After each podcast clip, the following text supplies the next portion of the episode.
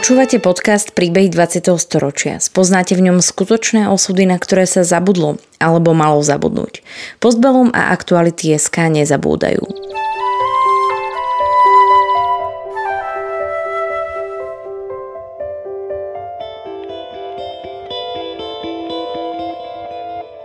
Vďaka konkrétnym príbehom sa dozviete, akým osudovým dilemám museli naši rodičia, starí rodičia, prarodičia čeliť. Postavení sme tak pred otázku, ako by sme sa v podobných situáciách zachovali my. Rozprávači príbehov 20. storočia rýchlo odchádzajú. Ich spomienky sú dôležité nielen pre nás, ale aj pre naše deti a ďalšie generácie, ktoré už nebudú mať možnosť sa s nimi osobne stretnúť.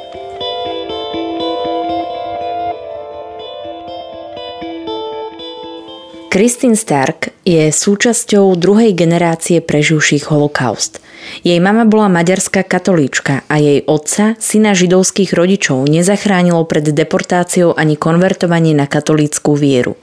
Ako to už chodilo v takýchto prípadoch, perzekúciám sa nevyhli ani po vojne. Rodina Kristiny navyše patrila medzi high society vďaka podnikavosti jej predkov – Napríklad starý otec včas pochopil význam filmového priemyslu a v Nitre vlastnil tri známe kiná. Ako prvý na Slovensku uviedol zvukový film a ako prvý otvoril záhradné kino. Zaujímavou postavou príbehu je Kristinin otec, ktorý sa z profesionálneho syna bohatých rodičov stal rozhodným a konzistentným človekom, ktorého nezlomil život a vždy sa vedel vynájsť.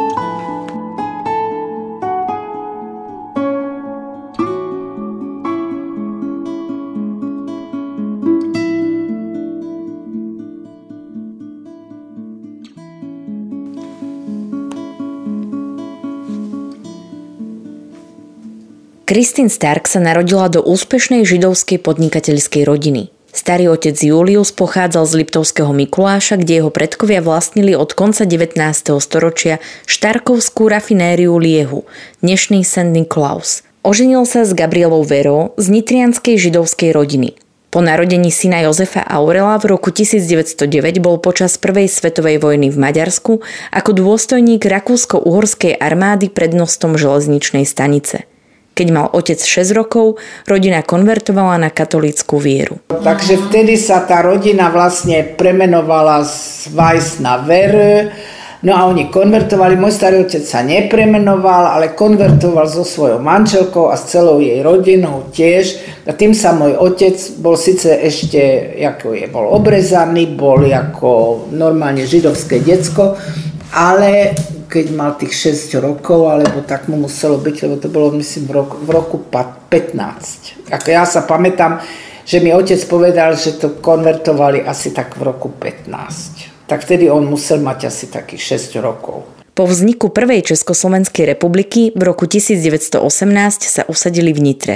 Kúpili reprezentačný dom s veľkou záhradou na vtedajšej hlavnej ulici a starý otec sa začal venovať kinematografii. Najprv otvoril kino Tatra. V roku 1930 kúpil kino Palace, architektom bol Friedrich Weinwurm, ktoré zmodernizoval najnovšou technikou a premietol prvý hraný zvukový film na Slovensku. Ďalšie jeho prvenstvo bolo založenie záhradného kina. Takže vstúpil do dejín československej kinematografie tým, že bol, my sme mali v Československej republike vlastne prvé záhradné kino. A to záhradné kino bolo ako dneska sú amfiteátry, ale bolo to menšie podstatne, existujú aj fotografie o tom. Um, vzadu bola prepachtovaná kaviareň, to niekto viedol tú kaviareň a to sa môj starý otec nestaral. On len príjmal tam dobrú spoločnosť, takže taká tá nitranská dobrá spoločnosť, tá high society v Nitre, chodila v celé leto do kaviarne a môj starý otec tam púšťal dobré filmy. Väčšinou americké filmy, Greta Garbo a ja neviem čo všetko.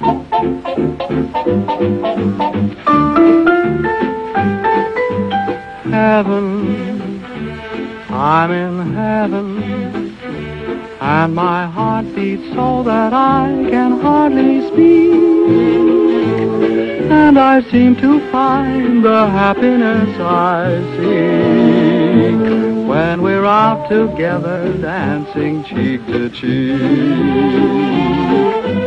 Heaven, I'm in heaven. Otec absolvoval vo Viedni prestížne internátne gymnázium Terezianum. Po maturite v roku 1928 pokračoval v štúdiu v Prahe na Nemeckej právnickej fakulte Karlovej univerzity. V tom čase pulzoval v Prahe život na plné obrátky. Jeho spoločníkom bol často bratranec Ferko. Ten zomrel, keď mal 22 rokov v Budapešti na leukémii, ale on bol môjho otca najväčší priateľ, ako skutočne oni boli jak E, ako spolu veľmi často a v Prahe obzvlášť, lebo tento Ferko vedel výborne hrať na klavír a oni chodili do Oslobodeného divadla k Voskovcovi a Verichovi a ten Ferko, pretože, vo, e, pretože Ježek mal problémy s očami, tak on ho zastupoval pod javiskom na klavíri. Takže ľudia nevedeli, že nehraje Ježek. Oni len počuli klavír a Voskovec Verich ich tam zabával hore a on spieval. Takže Voskovec si, eh, Verich si veľmi dobre pamätal aj na, na, na ňo, aj na môjho otca, ale to až v 50 rokoch, samozrejme, lebo môj otec ako, nevy, už potom tú spoločnosť nemal.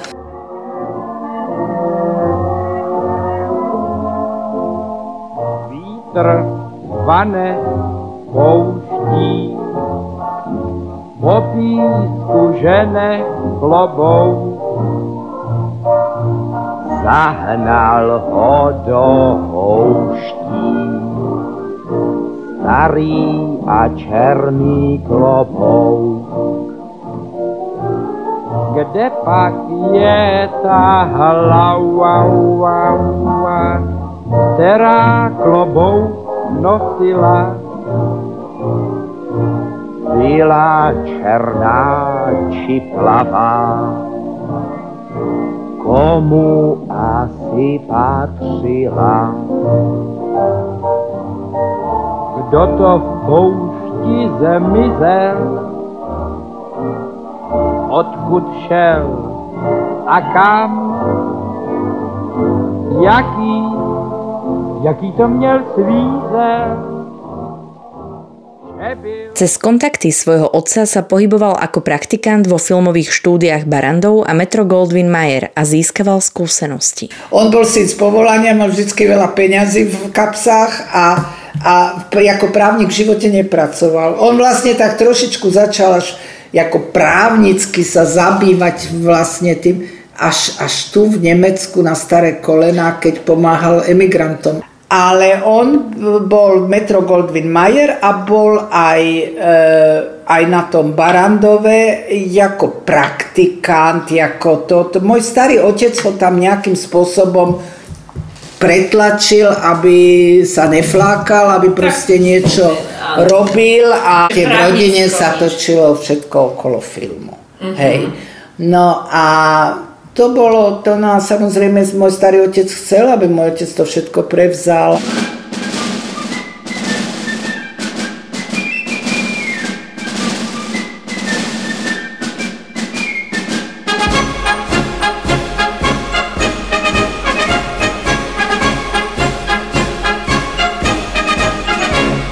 Po nástupe Hitlera k moci v Nemecku sa v roku 1937 začala situácia zhoršovať aj v Československu a otec sa vrátil do Nitry.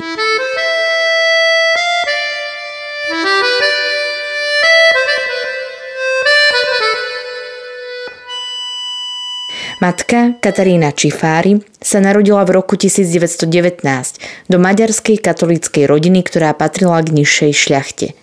Jej otec zomrel, keď mala len 2 roky.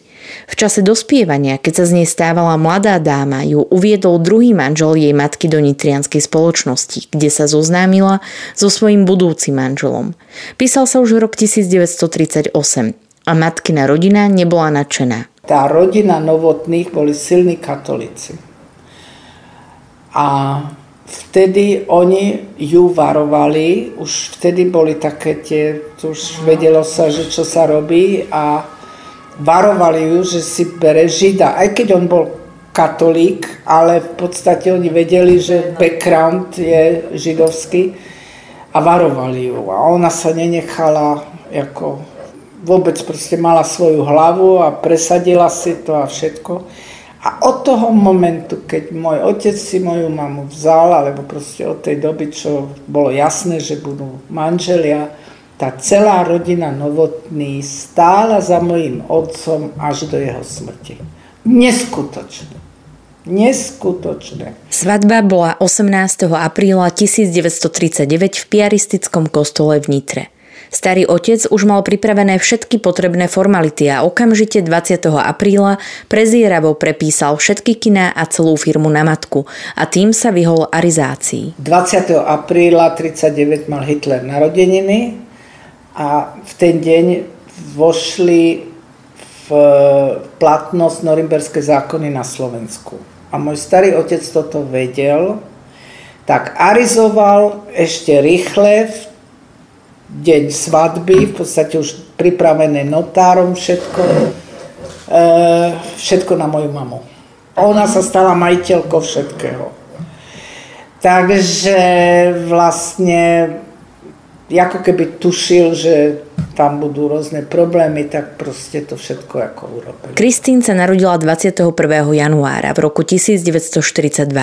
Kina oficiálne vlastnila matka, ktorá nebola židovkou a celá rodina Starkových, vrátane starých rodičov, bola chránená pred deportáciami v roku 1942 výnimkami, aj keď dochádzalo ku kontroverziám. V Nitre bol jeden gestapák, veľmi sprostý, on to bol v podstate Čech, volal sa Pour, české meno, a keď boli Nemci na Slovensku, čak tí Nemci tam boli na Slovensku len ako na dovolenke, však tam vôbec ako Nemci do 44. roku nič. Slováci všetko. Všetko Slováci, hej. Takže tento Pour nutil napríklad môjho otca, aby robil špeciálne kino predstavenie pre týchto Nemcov, čo tam boli na dovolenke. A to a môj otec povedal, no prečo by som pre nich robil špeciálne predstavenie, tie môžu ísť zrovna tak do kina s tými ostatnými ako toto, no a ten a vraj mu raz ten por povedal, pán doktor, ja vám niečo poviem, vy toho ešte budete raz lutovať, že ste nepodsluchnul mňa. Po potlačení Slovenského národného povstania na jeseň roku 1944 už nemali výnimky žiadnu cenu a deportácie hrozili aj konvertitom a židom v zmiešaných manželstvách. Moji starí rodičia mali jednu možnosť sa zachrániť, keď už sa vedelo, že, že berú aj týchto, tieto miešané dvojice konvertitov a tak ďalej, tak oni mali možnosť ísť do Maďarska a maďarských krojoch, niekde na nejakom, nejakom, mm, nejakom dvore alebo nejakom statku alebo niečo také. Mohli kľudne pracovať ako polnohospodári a, a nikomu by to nebolo nápadné, lebo ich nikto nevedel, nepoznal a boli e, Štark a Štarková zo Slovenska, alebo nebolo by možno, by nemali ani tie mená, možno, že by im dali iné papiere. To už si nepamätám, ale mohli tam ísť, no, že to moje mame bolo, moja stará mama to nechcela, proste ona sa proti tomu postavila, tak potom niekto prišiel na taký úžasný nápad ju dať do nemocnice a tam ju nejak schovať, ja neviem na jakom oddelení tam bola, v nemocnici, lebo e, cez môjho strýka, tam boli známosti v tej nemocnici Nitranskej, takže áno. No lenže čo Nemci urobili, tedy už to bolo po, ne, po slovenskom povstaní, to už sa toho chytili Nemci, to už nerobila len e, Garda Hlinková, to už robili Nemci ozaj, tak vtedy oni prišli s vagónom alebo s dvomi, ja neviem, tam, je, tam bola v Nitranskej nemocnici, bola taká vlečka, to tam myslím do dneška. Alebo keď ja som bola v tej nemocnici, tak som tú vlečku ešte videla. E, prišli s tou vlečkou donútra, no a pobrali všetkých, kto tam v nemocnici bol, kto bol proste nejaký podozrilý, alebo to takto tam deportovali okamžite. Myslím, že oni ani ich nedeportovali do Serede, to už my nevieme. E, ja neviem, boli ľudia, ktorí prišli po vojne a môjmu otcovi povedali, že stará mama sa v, tých, v tom vagóne úžasne chovala, že mala také, také trošku ako pečovala o tých, ktorí padali do mdlob alebo boli na tom veľmi špatne, tak ich podporovala. Chovala sa tak, že ako sa sám divil, že ona toto aj vedela, že bola taká úžasne silná osobnosť. No a oni teda, on sa takto dozvedel od ľudí, ktorí boli v tom transporte a prežili, tak sa vlastne dozvedel, že oni vlastne boli pri selekcii, teda, že ona, lebo ona išla sama vtedy z tej nemocnici, že ona pri tej selekcii vlastne išla hneď do plynu.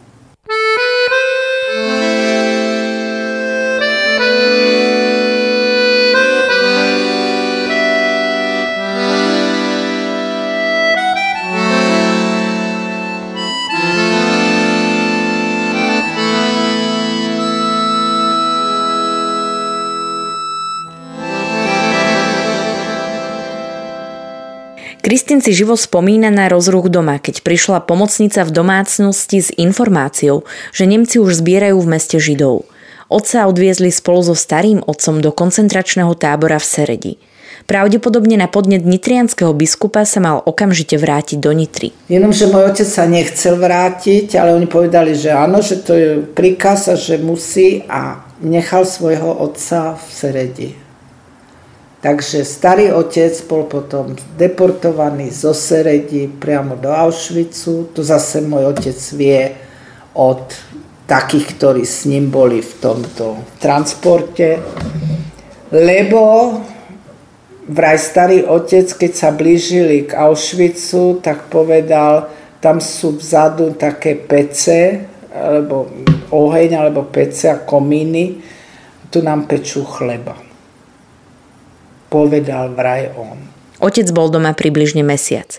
Kristín mala skoro 3 roky a dodnes si na otcovo druhé zatknutie dobre pamätá. To si pamätám e, ako dneska.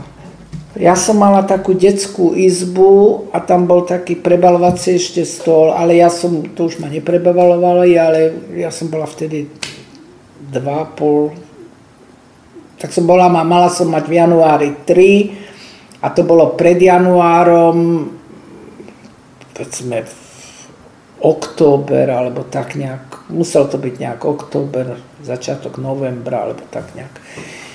Prišli a prišiel jeden, na ktorého sa ja veľmi dobre pamätám, ten Pour osobne, ten gestapák nitranský, a jeden SSák s ním išiel, prišiel. A pýtali sa moje mamy, že kde je otec a ona povedala, že nevie tak na ňu začali ako dosť naliehať a potom povedali, tak to som, ne, to som ja nepočal, som bola v mojej detskej izbe a hľadali ho a otca a nemohli ho nájsť v celom byte a dokonca ten, no a práve to SSáka si ja z Topoura nepamätám, ten bol v predsieni, ale ja si pamätám to SSáka, lebo ten prišiel, ja som bola s mojou vychovateľkou v mojej detskej izbe, sedela som na tom prebalovacom stole, ona stála predla, vedľa mňa a naproti toho prebalovacieho stolu bola takáto kanapa, ako je toto a dole bol taký volán a tam sa dal vyťahnuť taký šuplík a tam, bolo, tam boli periny. A on tento SSák sa pozrel ten volant a začal hýbať tým šuplíkom, lebo si myslel, že či otec tam není schovatý. A nebol, ale tým, že tam stal predo mnou tento SSák, on bol taký vysoký, chudý človek, e, na ten obraz v živote nezabudnem, lebo príde do mojej detskej izby jeden uniformovaný muž, tak to musí byť aj jedno 2,5 ročné detsko, musí z toho mať traumu. No a vtedy e, oni naliehali na moju mamu, hlavne ten gestapák naliehal na moju mamu, povedal, že keď e, nevyleze von a keď ho nebudú môcť ako deportovať, alebo proste, že ne, ne, nepríde von z ukrytu alebo takto, takže zoberú ju a mňa. Že aj to môžu robiť. A toto môj otec počul. My sme mali jednu takú povalu a tam boli také padacie dvere. A on potom z toho vyšiel von. A tento por bol taký naštvatý na toho môjho otca, že mu vrazil jednu poriadnu facku. Jednoducho ho poriadne uderil. A ten SSák mu do toho vkročil, chytil ho takto za ruku a hovoril, v mojej prítomnosti nikoho byť nebudete. Otca opätovne deportovali do Serede, odkiaľ boli 2. decembra 1944 vypravené dva dobyčáky so 107 mužmi do koncentračného tábora Bergen-Belsen. Išlo prevažne o mužov zo zmiešaných manželstiev a konvertitov. Otec po ceste vyhadzoval z vlaku lístky s informáciou, kadiaľ ich vezú, ktoré adresoval rôznym príbuzným v Nitre, aby jeho manželka vedela, že žije. Tri lístky jej aj boli doručené a uchovali sa dodnes –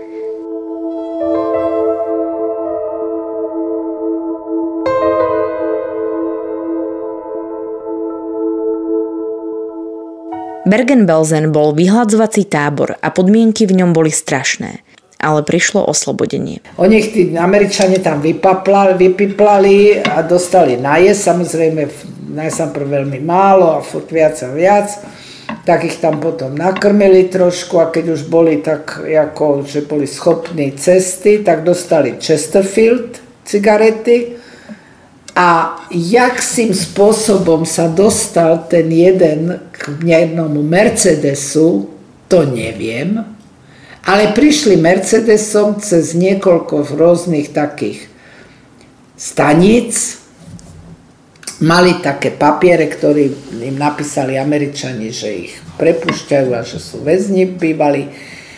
A išli smerom Praha,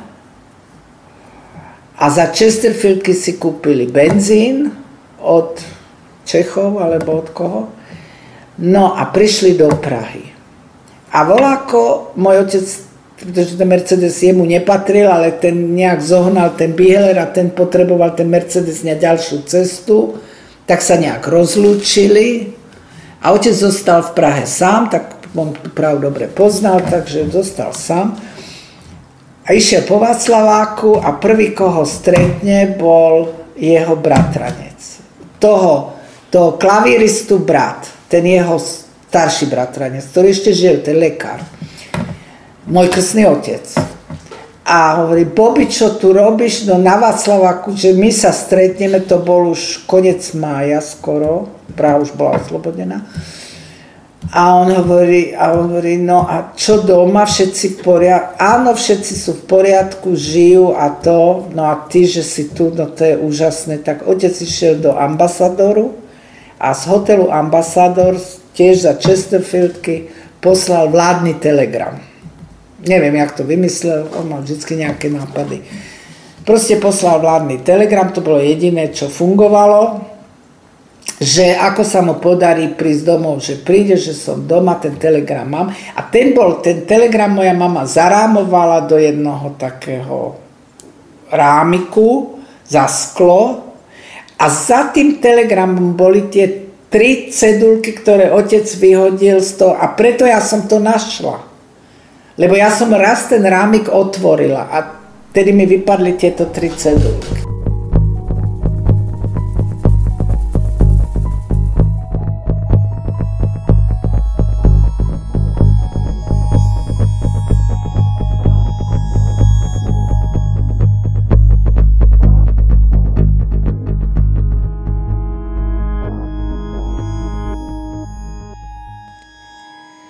Otec zvažoval po vojne emigráciu a vybavil všetky potrebné doklady a víza, ale stále dúfal v návrat svojich rodičov a nebol schopný odísť z Nitry. Kristin hovorí, že ani dobu pred nástupom komunizmu si netreba idealizovať. Tak tá doba medzi 45. a 48.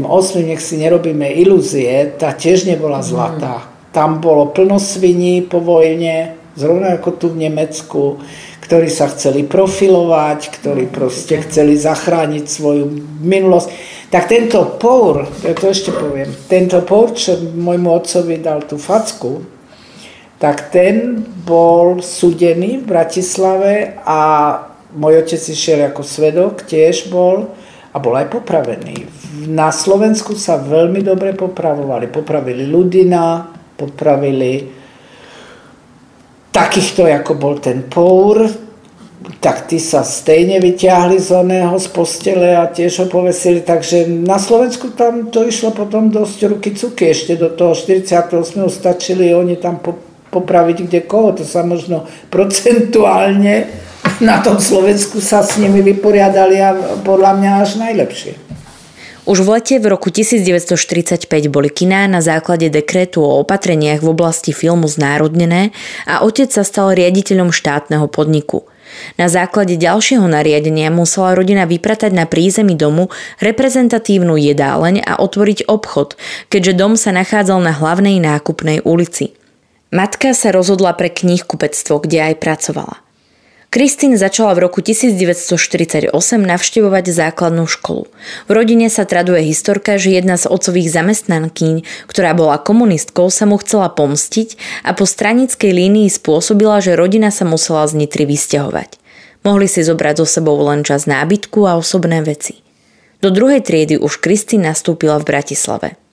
Rodine sa v Bratislave nežilo zle, aj keď bývali piati natlačení v malom byte. On bol potom zamestnaný Pravda UISu. A tam pracoval v nejakej redakcii, alebo ja neviem čo. V roku 1952 sa narodil brat Juraj, o ktorého sa starala stará mama. Mama a mama robiť, praco- alebo... Áno, samozrejme. Musela pracovať, dokonca chodila vždycky domov kojiť. No, moja mama vždy čakala už na ňu a môj brat už chudáčik plakal, plakal a kde si tak dlho električka neišla.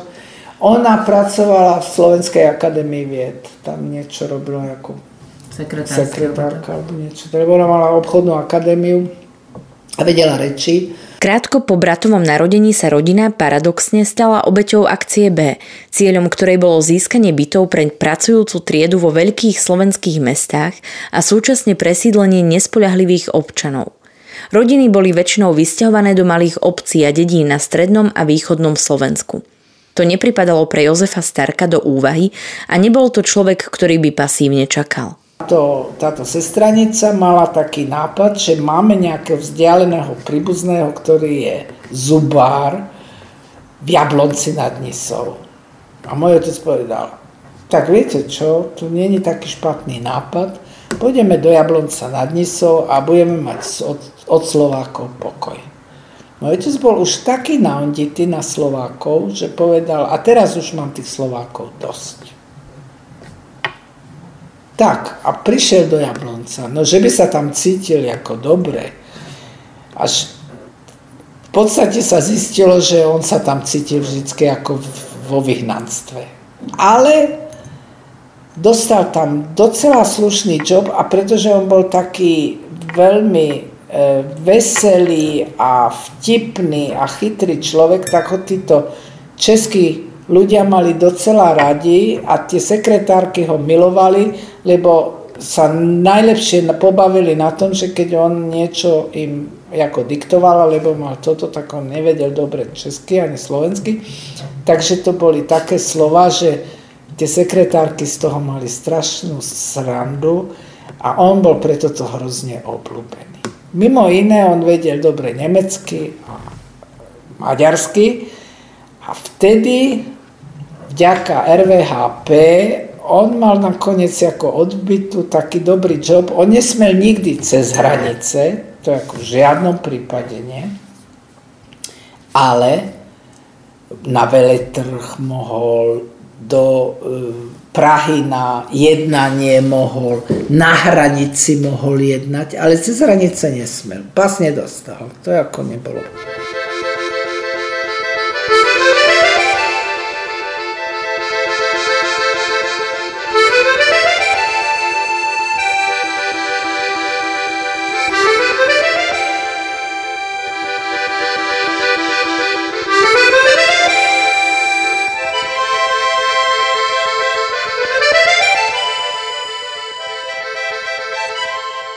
Počas sťahovania do Jablonca zasiahla rodinu menová reforma 1. júna v roku 1953, ktorá spôsobila znehodnotenie úspor veľkej časti obyvateľstva aj Starkovcov. Vtedy ešte neexistovali bankové prevody a otec musel v Bratislave vybrať z banky všetky úspory v hotovosti.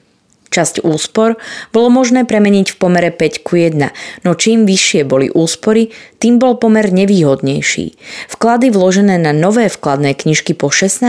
máji v roku 1953 už boli automaticky prepočítané v pomere 50 ku 1. A tým, že ich vložil neskoro, tam bol taký určitý na, tom, na tej menovej reforme, tak jemu vymenili všetky peniaze 1 ku 50. On nedostal 1 ku 5 ani korunu.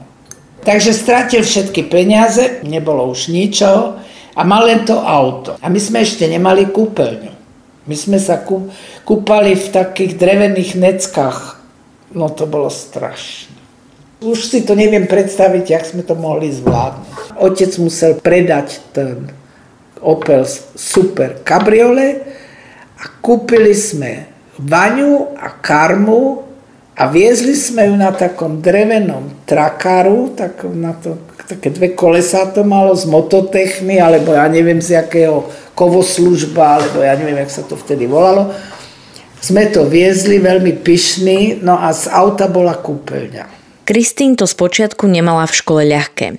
Spomína, že v Jablonci sledovali prebiehajúce procesy so Slánskym a ďalšími obeťami komunizmu. Tie procesy, ja som tak, e, ako v rádiu sme to zažili, samozrejme v rádiu toho bolo plno, ale viem, že moji rodičia hovorili, že to je všetko humbuk, že to je vlastne um, um, protižidovská záležitosť.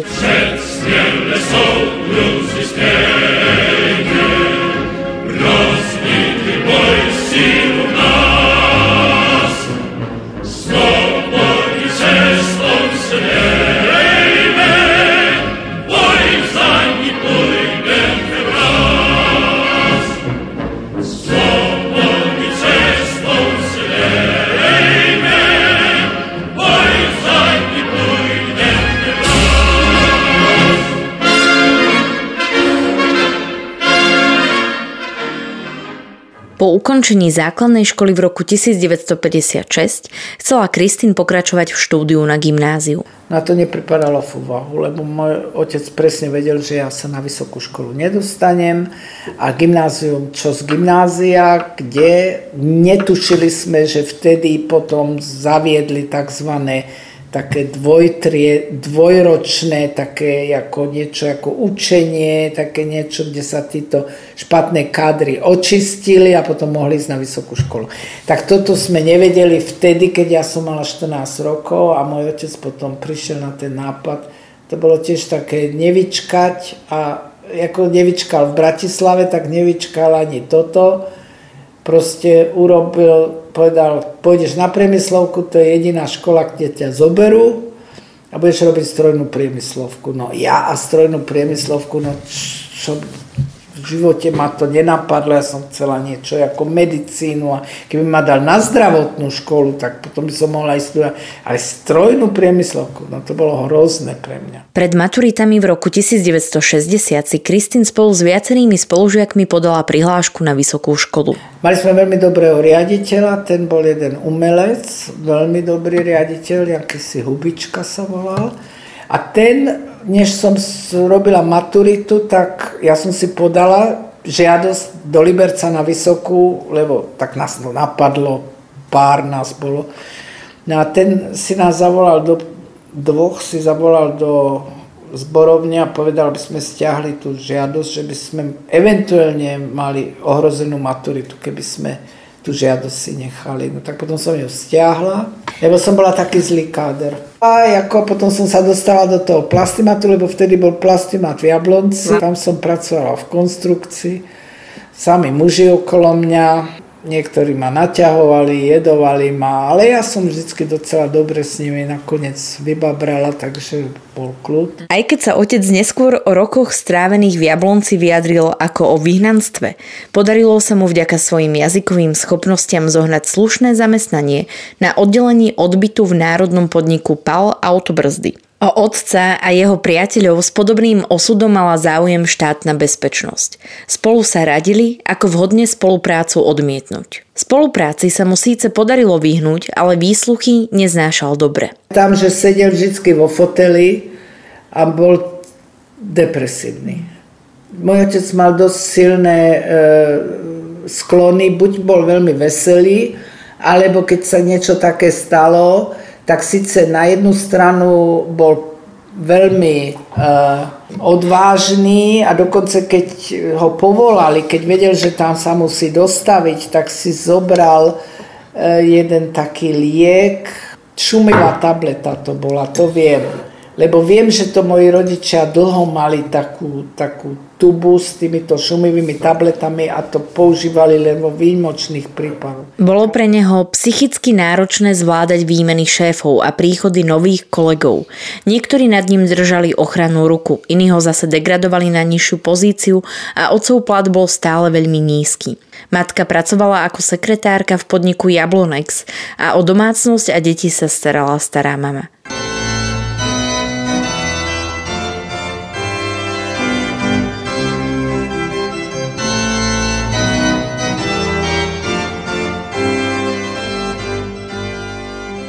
Koncom roka 1962 sa Kristín vydala za svojho bývalého spolužiaka, potomka veľkopodnikateľskej rodiny Chvojka.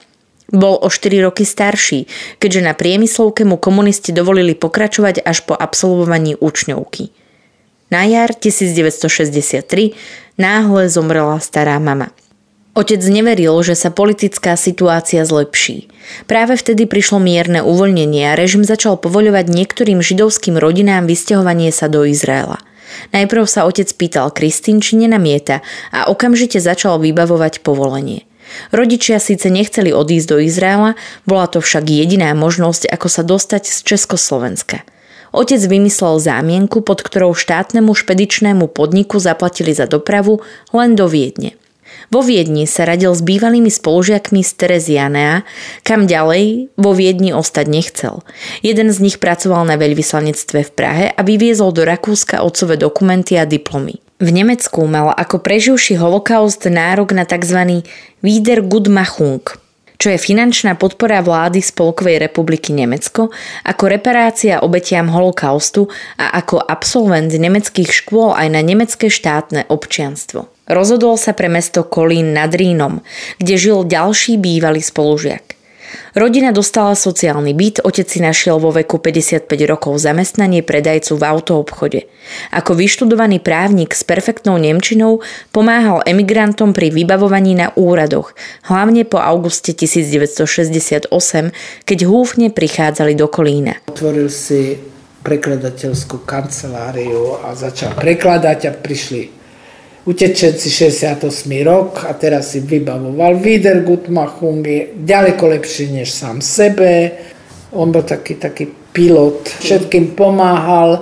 Dokonca bolo tak, že povedal, dneska mi to nemusíte zaplatiť tie preklady, až budete mať, tak mi zaplatíte. Môj otec mi hovoril, Krista, nebudeš veriť, nikto mi nezostal dlžný.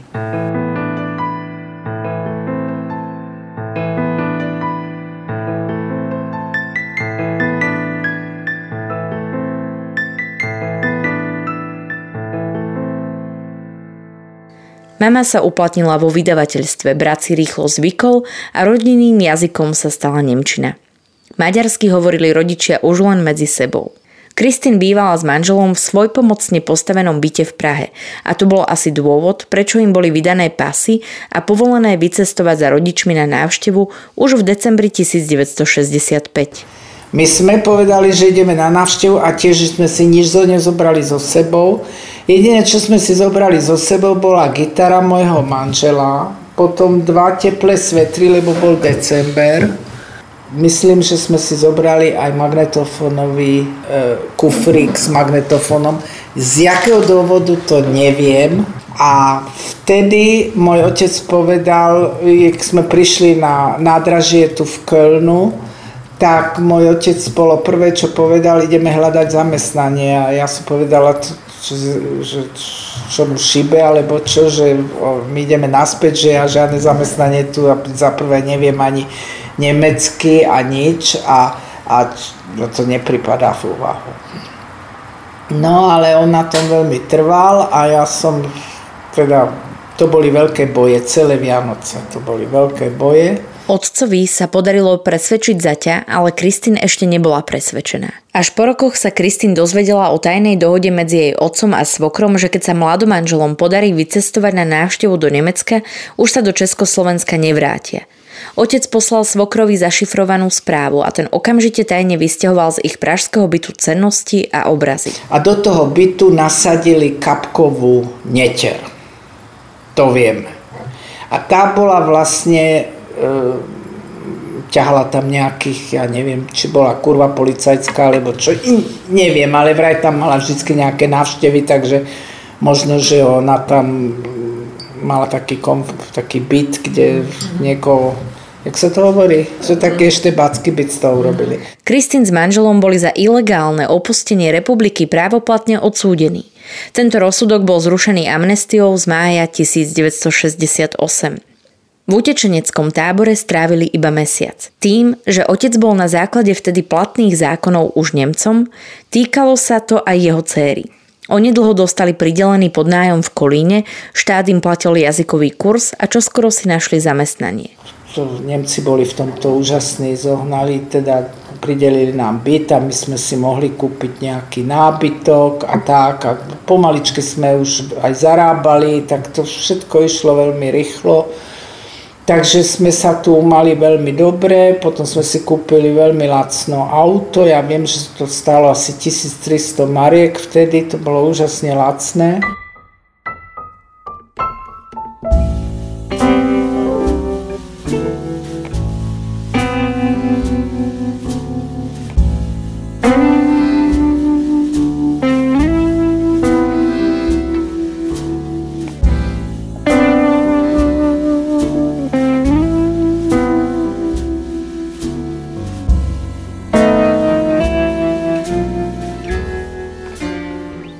Keď celá rodina trávila Silvester 1967 vo Viedni, zažili, akí sú Čechoslováci z Dubčeka nadšení. Ale otec bol skeptický. Celý rok 1968 ich navštevovali priatelia a príbuzní, ako aj koncom augusta a celé leto u nich trávil na letnej brigáde Kristinin mladý švagor. Nad ránom 21. augusta ich zobudil telefonát nemeckých priateľov. Všetci boli v šoku všemu lidu Československé socialistické republiky. Včera, dne 20. srpna 1968, kolem 23. hodiny, překročila vojska Sovětského svazu, Polské lidové republiky, Německé demokratické republiky, Maďarské lidové republiky a Bulharské lidové republiky státní hranice Československej socialistické republiky. Švagor sa okamžite rozhodol, že sa už nevráti. O pár dní bol vo Švajčiarsku, kde sa mu podarilo nájsť študijné miesto v Cirichu. Kristín s manželom ho boli o pár mesiacov navštíviť a rozhodli sa tiež do Švajčiarska presťahovať. Nakoniec tam žila 37 rokov. Takže sme e, také, že ja som emigrovala po tretíkrát. A prídem do Švajčiarska, myslím si, haha, výborne viem nemecky a myslí si, každý si myslí, že v Nemecky to je také jednoduché. Tam žiadny sa so mnou nemazlil a povedali mi tri vety nemecky a už potom vyprávali zase švajčiarsky. Tak som povedala, no a teraz som emigrovala po tretíkrát, tak musím sa učiť teraz švajčiarsky. Prvýkrát navštívila Prahu v roku 1976. Asi, asi, ráda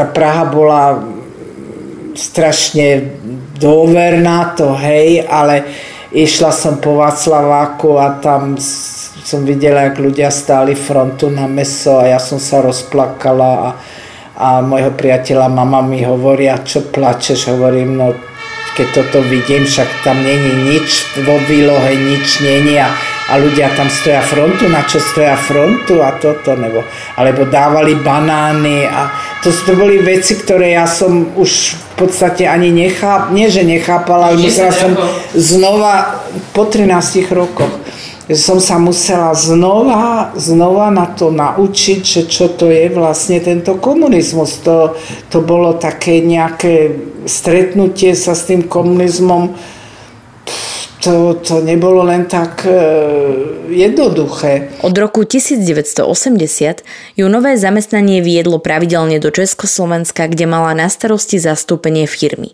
Počas jednej služobnej cesty ju kontaktovala EŠTB. Podľa otcovho vzoru sa na začiatku stretnutia povzbudila koniakom, ktorý jej dodal silu, aby sa dvoch eštebákov nebála.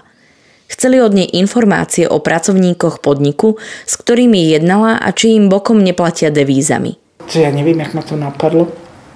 Viete čo, však vy, tu, vy máte toľko ľudí, Čechov, ktorí to vedia tiež a ty vám to môžu povedať, prečo sa pýtate mňa ja som Nemka, žijem vo Švajčiarsku, ja v podstate nič také, by som vám ani nepovedala, keby som to vedela, ale ja nič neviem. V roku 1981 prehovorila rodičov, aby s ňou navštívili Československo a Nitru. Z návštevy príbuzných, u ktorých strávili mesiac, sa tešili, ale celkovo sa tam necítili dobre. Povedal otec, že mi to urobil kvôli, ale povedal vtedy, hovorí poprvé naposleda nikdy více. Otec zomrel v roku 1987. Kristín po revolúcii zmenila firmu, ktorú zastupovala v Československu a vo východnej Európe, ale už to boli nové časy. Rodina bola celý čas v domnení, že po ich nútenom vysťahovaní z Nitry bol dom zhabaný štátom. Ukázalo sa však, že v katastri naďalej ako jeho majiteľka figuruje Kristínina matka a o vysťahovaní rodiny v roku 1949 neexistuje žiadny zápis. Avšak Veľká záhrada, kde sa nachádzalo záhradné kino, bola v polovici 80. rokov zabraná tlačiarňami a predpokladom na jej reštitúciu bolo československé občianstvo. To nepripadalo do úvahy, keďže by sa museli vzdať nemeckého. Pred rokom Kristín nakoniec dom predala. Ja tam mám veľmi zlatú rodinu, ja ich mám veľmi rada všetko, ale aby som mala k tej nitre nejaké také, ja mám skôr k Prahe o mnoho silnejší. Čiže kde...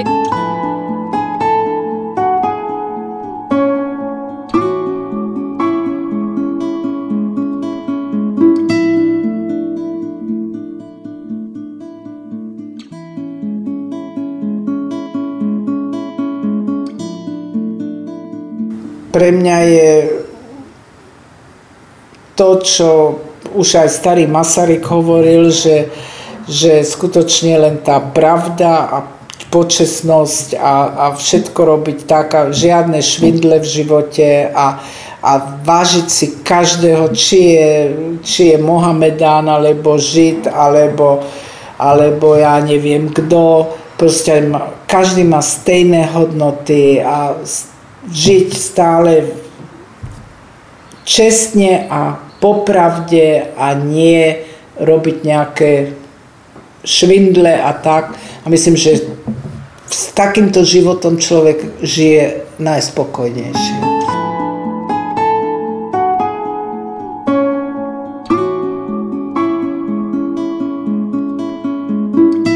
Príbehy 20. storočia v postbolom zaznamenávame, aby sme o ne neprišli, aj keď tu už s nami ich rozprávači nebudú. Aby sme nezabudli na hrôzy, ktorým boli vystavení. História dnes býva často spochybňovaná a pre mnohých je neznáma. Podporte našu prácu aj vy pravidelným finančným príspevkom na www.postbellum.sk. Ďakujeme. Podcastom vás prevádzala Sandra Polovková a spolupracoval na ňom Marian Jaslovský.